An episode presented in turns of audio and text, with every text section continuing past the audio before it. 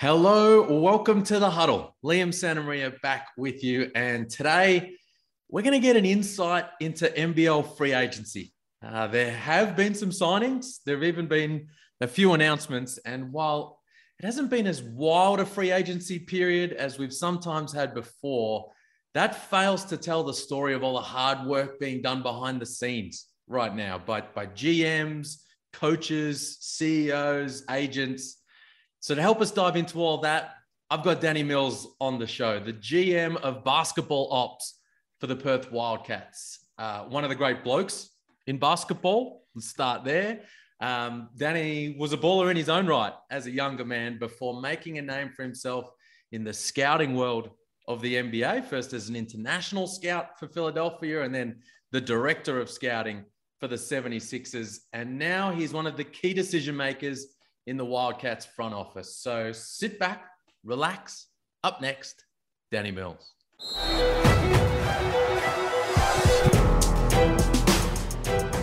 Danny, good to see you, mate. How you going?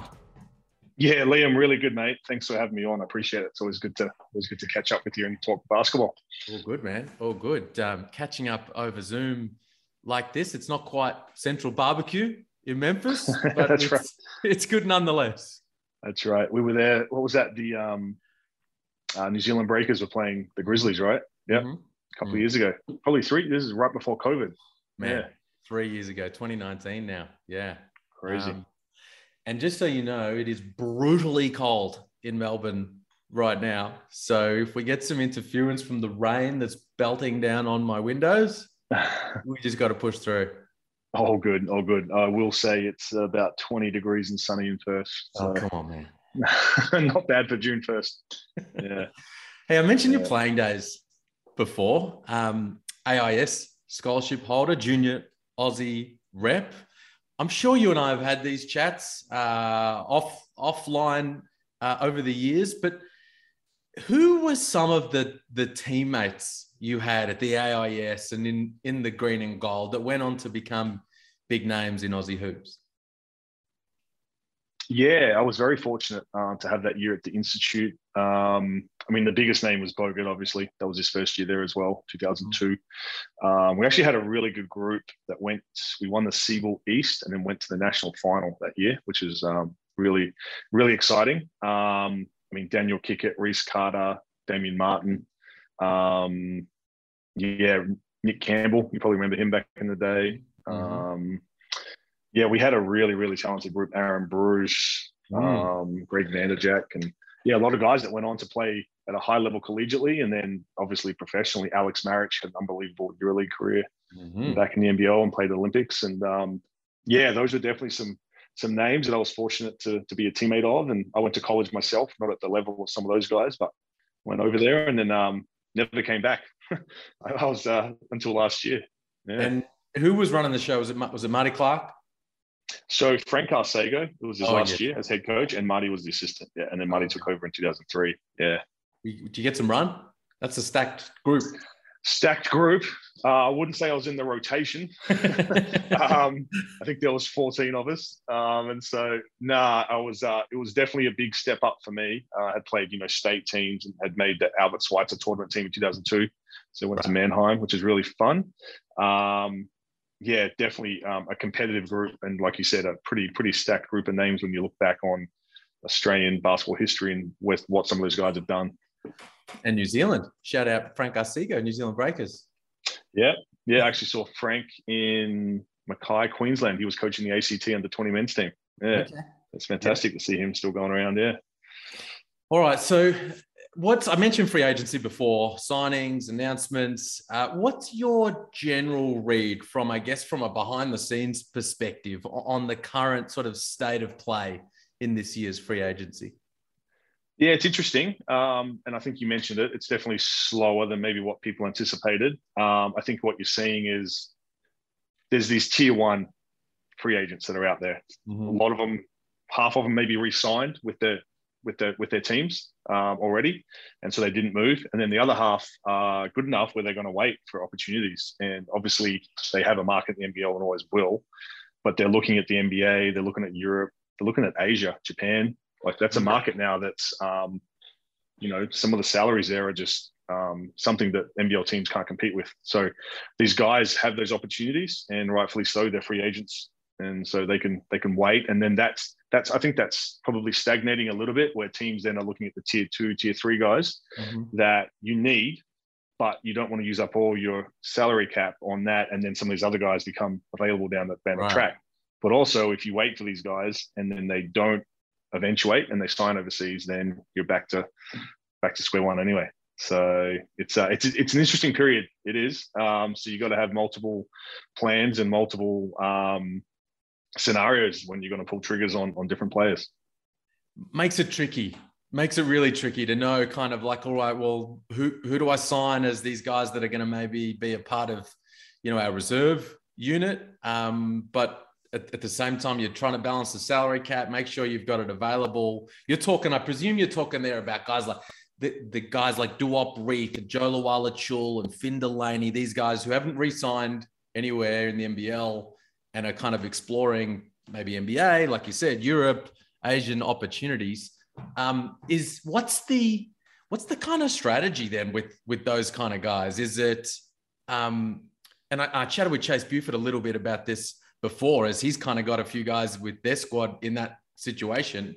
Um, is it all right? Look, we're interested, but we'll wait, or like, can we negotiate a deal that has like some some outs that we can talk about? Is it a mix of all of the above? Yeah, I, I think a mix of all the above for sure. I think there's multiple discussions that you have to take, and there's a risk with all of it. Like you said, maybe there's outs um, that they can go to, you know, wait through summer league to a certain date to then mm-hmm. get a NBA or a European offer. Um, but then again, like then, you fall back, and if, if it doesn't eventuate, then you're back to square one. And so you got to really weigh up like who's still out there, who do you really prioritize, and kind of how you how you go about it. And at some point, there's a there's a moment in time where like we just got to make a move. Yeah. Um, so, yeah, it's it, I, I, agree with you. It's very it's, it's interesting. Uh, this is my first free agency. Obviously, came into the job last year, but free agency had already been done. Yep. Um, and so, getting an understanding of it and how quickly it happens after the season, and then kind of all the dynamics around it, like you said, is uh, is really really interesting. What's the read from a, a GM, a basketball perspective at the moment on um, like depth within certain positions? Is there a scarcity at the moment out there in terms of local bigs or local wings or local guards? Um, I think it's been yeah, it, it, it's it's interesting. So there's I wouldn't say there's a scarcity at any one position, but there's definitely guys that you would you have to build around local talent. You do mm-hmm. in this league, and and then you fill in with your Americans and and we, you know we're fortunate we've got local talent that we've re-signed, um, and we've got our we've got a core here that we that we wanted to keep together. Um, and then you want to continue to add younger pieces that are locals, so uh, non non restricted, so Australian and New Zealand players that you want to put around put around those guys and grow them as well. And so um, yeah, I think you're always looking at the market. You know, there's there's the there's the college kids that are coming back, and you look at that every year, and which guys are going to come back early potentially, which guys are seniors, which guys are now graduates. So there's there's multiple angles to it, and then and then there's the NBL one. You know, the NBL one league that's definitely starting to to take off in um, um, I would say in, in, producing yeah more probably DP to bottom roster level players, but there's there's enough talent in there that you have to be aware of all of it for sure. And there's there's so many NBL players playing in the NBL one this year, and the fact that it's kind of like it's a centralized system now where all the leagues you can watch them all from your lounge room uh, live of, of a Saturday or a Friday or a Sunday afternoon. Is that is the fact that all of those NBL players are playing and it's lifted the standard of the NBL one as a result. Does that make it, I think, does that make it easier for someone in your position to scout that league where it's a bit of a less of a guessing game about well how much yeah they're pl- they're showing this at this standard but it's a big leap up. Whereas a lot of times right now you can actually see these guys going up against NBL talent. Yeah no exactly. And so yeah when you when you are evaluating guys and looking at the numbers they're producing statistically then you can kind of look at it and be like, all right, who, who have they played against that's an NBL player and how did mm-hmm. they go? Or what are those NBL players producing? and how does it compare to this prospect and right. kind of how's it how's it going to translate to the next level because it is a, it is a massive step NBL one to NBL but um, I think it is closing you know the gaps closing for sure than maybe three four years ago from from where it was um, let's let's dive in a little bit more into what you guys have got done already and the big one of course is Bryce new three-year deal for the three-time MVP um, congrats on getting that done. Take us take us behind the scenes on the process of of how you guys got that done. Yeah, um, I mean, obviously, yeah, fantastic coup for the club. I mean, it's always, I mean, Bryce is Bryce. Like we we obviously wanted him around, and the maximum you can sign a guy for is three years, and um, we wanted to get that done. So that was, um, you know, obviously that was a goal of the club, and we were super fortunate to to have that happen right after the season and to and to get some clarity that you know we wanted Bryce here. Bryce wanted to be here long term.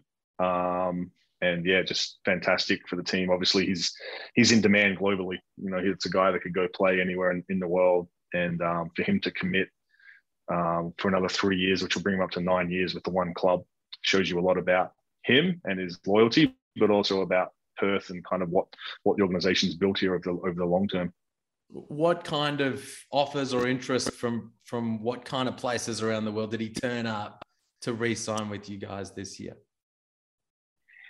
Yeah, I mean, I don't have any of that. I'm not going to probably divulge any any any of that. Um, that's obviously him and his agent. Um, I'm sure they're always in contact, and I'm sure he's always had opportunities. But I, I do think Bryce has a um, has a sense of comfortability here in Perth and what he's built and what he's what he's helped build. And and obviously there was a big change. Like Trevor Gleeson left, and that's the only coach he'd had here. And Scott came in, and mm-hmm. I think he really enjoyed playing in his system. And I think he really sees um, sees value in where the club's trending. You know, obviously, um, you know there were like I said, there was big changes, and and we didn't achieve the goals we set out to. But I think there's the belief there that like this thing's still going in the right direction, and we're building it for the long term.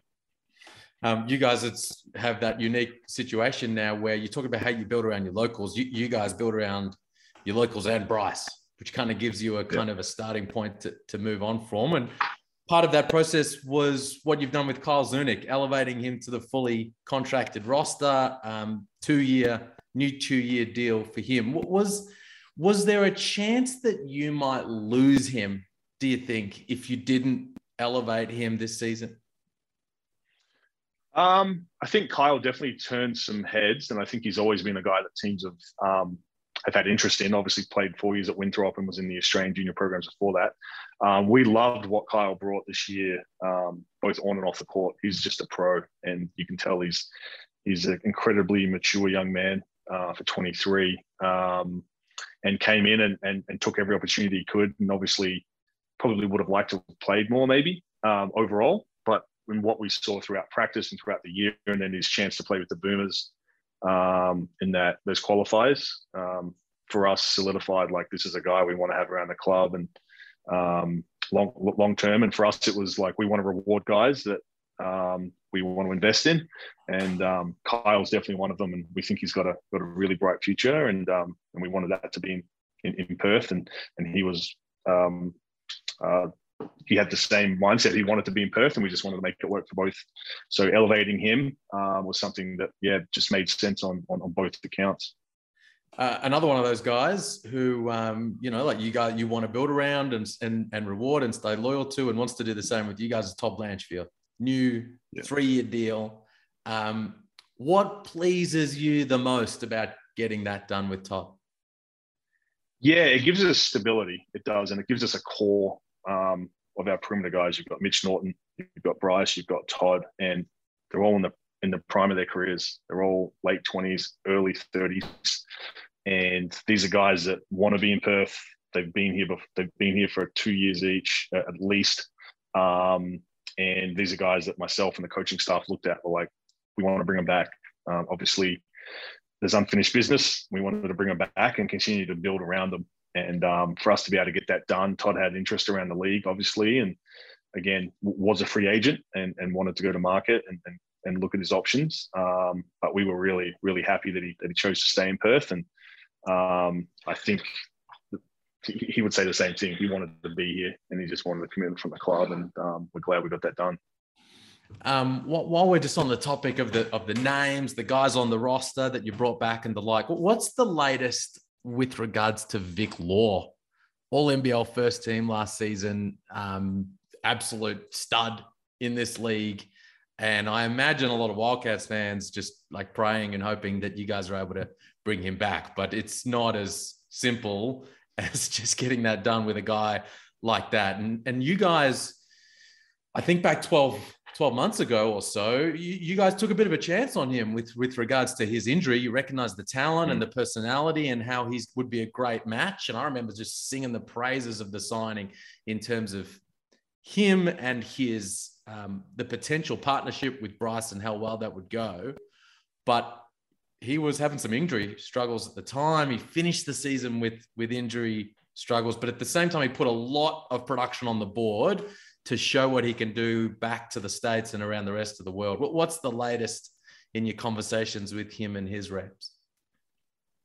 Yeah, Vic was unbelievable for us, like you said. Um, perfect fit with Bryce in our system, and obviously had an All NBL um, first team season along with Bryce. So we had two of them in the, in the top five in the league, which was exciting. And offensively, um, yeah, it was incredible. And so, yeah, would I mean, you know, would love to um, to have someone like Vic come back, but he's also got opportunities everywhere. Like he's he's going to have multiple opportunities overseas, um, whether that's in Europe, in Asia. I'm sure there's going to be NBA looks for him, and whether that makes sense in terms of what what they are. Um, and so yeah, I mean Vic was great. Vic, Vic, was really good on and off the floor. We, we loved having him around, and um, was a was a really big, big big part of the team this year. And so yeah, if there's if there's any way that it can come to fruition, um, obviously Vic's Vic's right up there in terms of guys we'd love to bring back.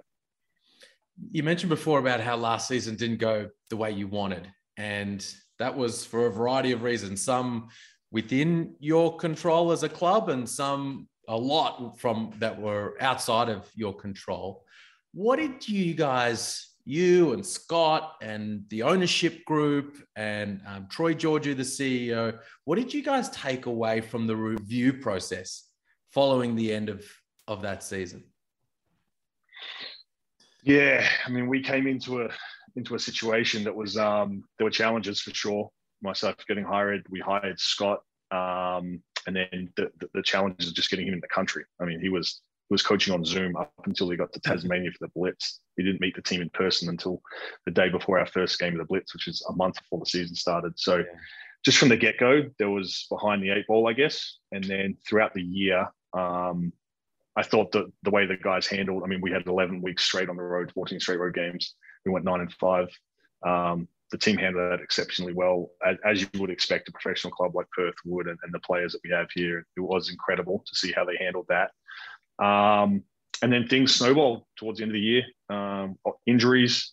Um, obviously, we we uh, we tried to bring in an, an import um, replacement, and that that didn't that that wasn't allowed through through FIBA rules. They got 21 days to get a letter of clearance approved. You know, just you know, just didn't happen. And um, there's just a lot of a lot of things that didn't go our way. And then obviously, you know, the the the um, the last two games were, were difficult. You know, um, the, a lot of pressure on the group, and obviously without Vic, it was always going to be an uphill battle, and uh, it was difficult. And so, yeah, we had fantastic uh, player exit and staff exit um, meetings um, in a in a process way that that that we came out of it feeling like there were a lot of things out of our control. There were things in our control that maybe we didn't do as well as we could have, and these are all learnings to go forward with and, and continue to build on the uh, incredible legacy the Wildcats have built, and that's exactly what we want to do. John Brown III goes down as like one of the great what ifs of NBL history,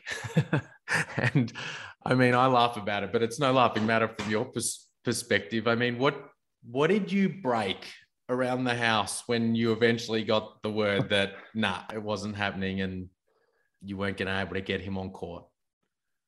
Yeah, there were multiple weeks of sleepless nights um, trying to figure out a way that we could get a FIBA letter of clearance. Um, disappointing how it all ended.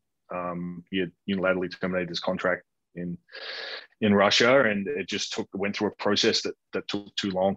And um, incredibly disappointing. But um, yeah, it would have been a fantastic signing for the league, not just the Wildcats. Um, yeah, so he's obviously a, a, a, all EuroLeague level big, and um, yeah, so yeah, that was um, frustrating, but a learning experience. Like again, you know, what one of those things where you, you you take what you can from it, and you and you move on. There were things out of our control there, and yeah, go forward.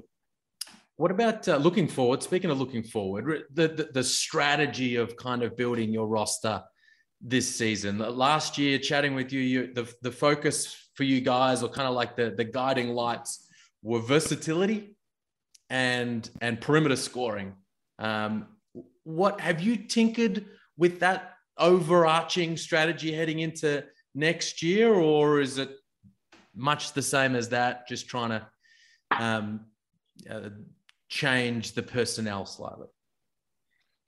Yeah, obviously we're going to have to change some personnel, um, and and that'll include obviously some of the um, the imports. And I think, yeah, in retrospect, obviously we still want to play up and down, versatile type basketball. And in Scott's system, I mean, we're the number one offense in the league, um, and obviously having Bryce and Vic is, is, is a big part of that. Um, but in in other ways, um, yeah, like I think filling defensively, having a having a having better rim protection, better defensive rebounding, more of a paint presence, and then on the other end having a a roller lob target that can you know finish around the rim and put pressure on on, on the defense that way is probably something um, that that we'll look to address.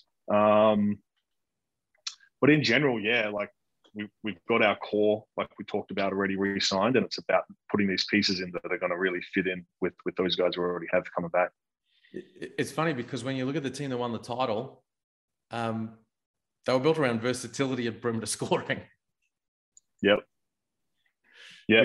No, exactly. I mean, Sydney, Sydney had an incredible, incredible roster when you look through it. You know, from from one through eleven, um, and yeah, like you said, they had incredible two guards um, with Adams and Clark, and then and then their Australian talent, you know, DJ and Xavier, and, and obviously I think uh, Martin was really really underrated and maybe maybe the key to their success.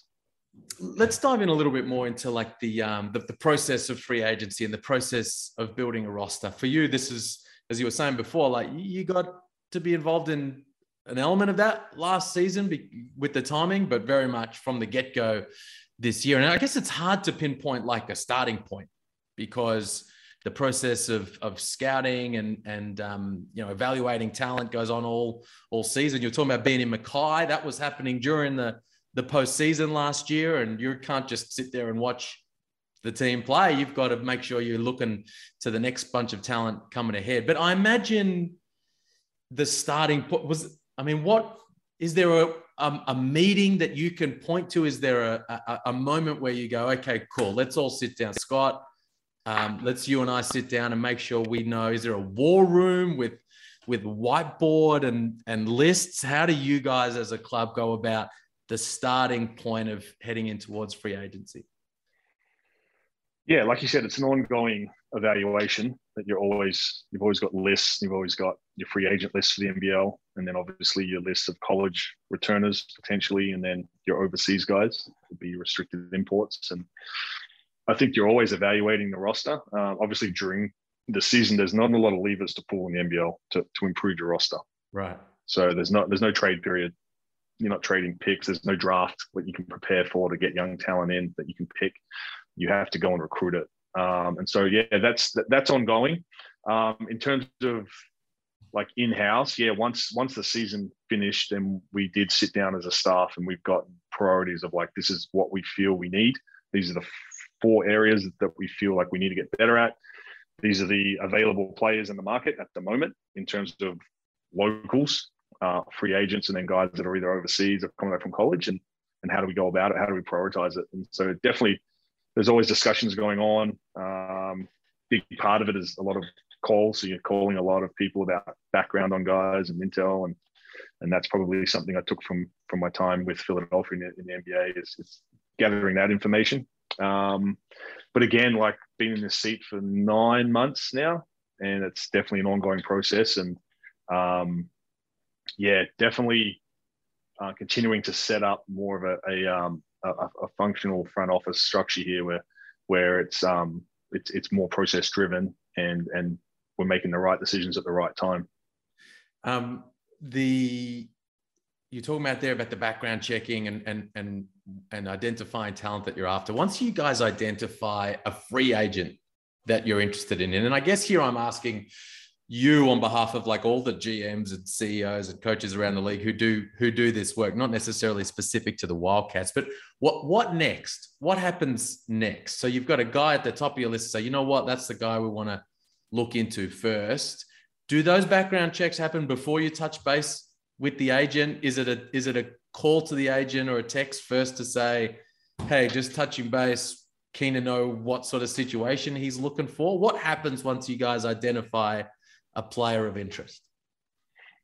Yeah, I mean, obviously the the agent comes into it pretty quick just to get an understanding of whether they even have interest, um, whether they would they would look at our situation, what what they're looking for, um, and then to potentially, yeah, whether it's uh, set up a call with him or or when the times times right, you set up a call with the player as well. Um, once free agency starts, and you and you now it's obviously a lot of it's Zoom, and so um, yeah, all of those things come into it in terms of just yeah, gathering information early and then and then making sure that like you're targeting the guys that you feel are going to fit the needs going forward.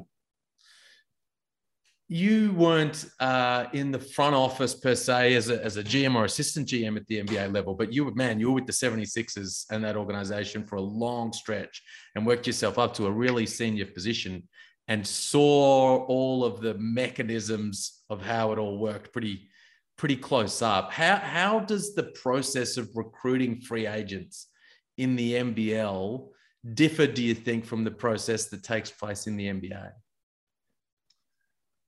Yeah, definitely, definitely different. Um, yeah, obviously the NBA, obviously you have a, a salary cap as well, but there's guys that are looking for long term long term commitments on a lot of money. Where here it's obviously at a different, much different level. Um, and so, yeah, I would say it's definitely a lot more intense there in terms of who you're targeting and the work that goes into that all year, as opposed to here we're just we're using the resources we have um, and kind of how we can use them best to then target the guys that we want to get. Um, and so it's, it's definitely on a on, on a minor league scale of, of, of, what it is in the NBA, and there's definitely not as many players. You know, you've only got a, a, a ten teams with eleven rostered guys, so um, yeah, 88. You know, 88 players, and maybe a third of them are into free agency, or mm-hmm. you know, close to the half maybe. Um, and so yeah, it's a lot smaller pool of players, and um, and, and then you're looking at the guys you actually really, really prioritize and like. And so it's a, it's a really small, and then you've got nine other teams that might want them as well. So it's, um, yeah, it's very, it's, it's interesting that the list is a lot smaller. Yeah, right. Um, and so I imagine like some these guys, if they're hot property in, in the NBL free agent market, like it's, it's a very large percentage of the teams that are going to be, tr- you know, in the mix to try to try to get that guy. I think about, for instance, I think about, and I've been talking about him a little bit recently. I think about a guy like Tom Vodanovich, for example, who yeah. a lot of clubs, I think, in the last three or four weeks have looked at him on the free agent list and you go, you know what? It's the kind of guy we need as a yeah. backup four five, you know, who's who's and I spoke about him the other night. He's tough and rugged and gritty. And everyone's looked at what happened with the Jack Jumpers last season, and they want to have make sure that they've got elements of that on their roster. I'm going to say more than half of the teams in the league we're talking to Tom Vodanovich and his representatives and and trying to get that done. Now I don't know whether you guys were in that mix or not, but it's that that certainly when you're talking about NBA free agents, it doesn't get to anywhere near that kind of percentage of the overall competition. Right, exactly. Yeah, like you said, you're the guy is leaving the current situation. There's only nine other t- clubs that can go get him, and so you're right. Um, more than half the league or potentially most of the league is after these same kind of guys. So you really got to sell your situation and and the opportunities that are there. And um, and that's probably the biggest thing is these guys feeling comfortable that the next place they're moving to is the, is the right spot, not just for them, but also for, for the family.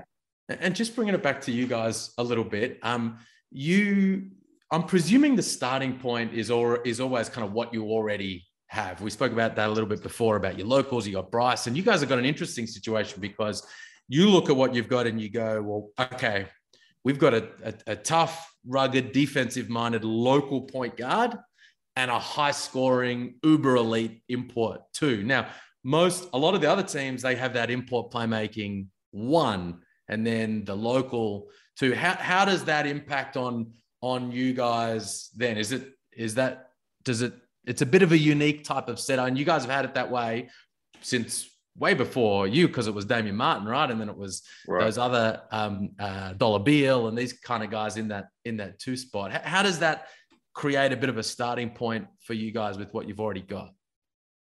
Yeah, I think we're really fortunate to have someone like like Mitch that's a um, experienced, strong, rugged, defensive minded lead guard that complements Bryce perfectly.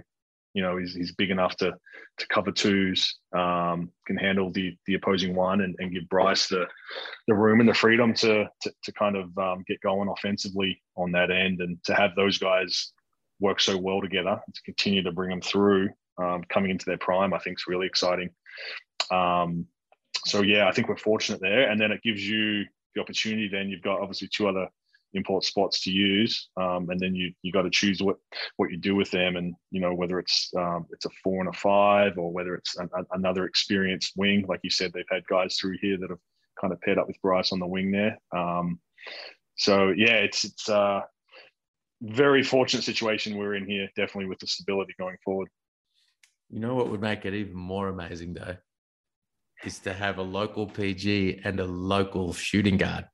if if somebody can just get those papers signed for Bryce Cotton and get his citizenship sorted, um, change of government in Canberra now, different people at the helm in some of those positions. What is there an update? Like what? Because it's such a potential game changer for you guys from a roster construction perspective. What's the latest word on where that could potentially get to? Yeah, like you said, change of government. Um, there is there, there's really no updates right now um, that we can that, there's anything to discuss there. But I I'm with you. Like unbelievable game changer, and obviously coming into this role, like the attractiveness of that and when it's going to happen is hmm. huge for our roster construction. So, um, yeah, it's kind of beyond our control a little bit right now. We're still waiting with the government um, on it, um, but yeah, when that happens, it's going to be a fantastic day for, for, for the Wildcats organization. You said at the start that it's a beautiful day in Perth. Is it? Is there a chance you're actually in Canberra? Like I'm, so, if I was you, I would be in Canberra mm. because it's not only like what the three other imports, but from the luxury tax perspective as well. He slides slides into a marquee spot. Mm. Are there? You talk about the levers that you can and can't pull in the NBL from constructing your roster. Are there any levers that can be pulled or haven't quite been um, addressed yet to try and get this done? Um, oh, trust me, there's there's a lot going on behind behind the scenes to, to get this to get this sped up for sure. Um, so yeah, we're, we're doing absolutely everything we can, honestly, as you would imagine you would in, in this position. And so we're we're hopeful, but um, again, some of it is partly out of our hands as well. You mentioned just to finish up, a couple of quick questions to finish up. You mentioned a little while ago, no stone unturned. There'll be no stone unturned in our process of kind of putting the the team together. I think that quote was maybe with when you're asked about potentially next stars and the like. Um, what does that mean for you right now on a on a day to day basis? I mean, is this is this the busiest time of the year for you personally in your role? Yeah, I think postseason has been for sure because that's when you you know you're doing your all your X interviews and then you're quickly into like, all right, what's how are we preparing for next season? And obviously, you've already started preparing, but like it's it's real. Free agency is coming, and you can actually sign guys. So for sure, no, we're we're working um, hard and long, and we're just trying to really um, trying to really put a, a roster on the floor next year that we think is going to be, you know, just as competitive to to realize our goals, like our goals to win a championship. Um, yeah. we, we fell short of it this year, and um, that's that's something that we're really putting a lot of hours into looking at whether it's you know the locals that are left or you know focusing now on you know which of the which of the restricted guys we can go and go and look at and, and, and we'll fit the roster we've, we've currently put together. Uh, summer league, back to summer league this year. Yeah, yeah, we'll get over there. So which is which is good. It'll be um, yeah, good to get back to the states and uh, and see a lot of familiar faces, and then um, you know hopefully by then maybe we've we've signed one or two guys, but if not, then you've got a whole um, a whole set of players out there that are that are looking for most of them are looking for for international um, clubs to to sign them. So that'll be an exciting part of it, being on that side of it as opposed to going there before um, for the Sixers when you're looking, you know, watching your team that's there and, and following talent that's going to be into the G League or the NBA the next year. Um, you've seen me there in previous years and my, my hustle trying to get the the NBL word. When when you get a deal done in Vegas at the Thomas and Mack Center, you're talking to me, right? I will be. You, you will be the first man I talk to, mate. I promise. I'm getting. I'm getting that Perth Wildcats exclusive in the heat of Las Vegas this year. I love it. That's all. That's awesome. You'll be back there. That's great. Yeah, no, it'll be good. Uh, lastly, man, finish up. NBA Finals start this week. Celts, Dubs. Who you got? It's gonna be an awesome series. It's fantastic to see both those clubs get through. Um, my gut feel it's the Warriors. Um, but I wouldn't count out Boston what they've done two game sevens in a row. Um, and that that caused obviously the, the Warriors have the cause been there for a long time too, but the Celtics cause and has been there for a long time, and for them to finally get through to a finals like this, um, wouldn't count them out. It's going to go six or seven, I think. Okay, it, will it, be a really fun series. Nice, yeah. nice. Well, we're all going to all going to tune in, and um, mate, so good to to pick your brain. Uh, the the Wildcats fans in particular, like, will be just hanging on every word that you were talking there about the um, the process and uh, the guys that you've been able to lock in and what potentially might lie ahead. So good luck with the next no, few weeks you. and nailing some more of these guys down, and then um, moving into next season, and we'll, we'll catch up next month in Vegas. Yeah, for sure. No, that's fun. That'd be good to see you there, mate. Appreciate awesome. the time.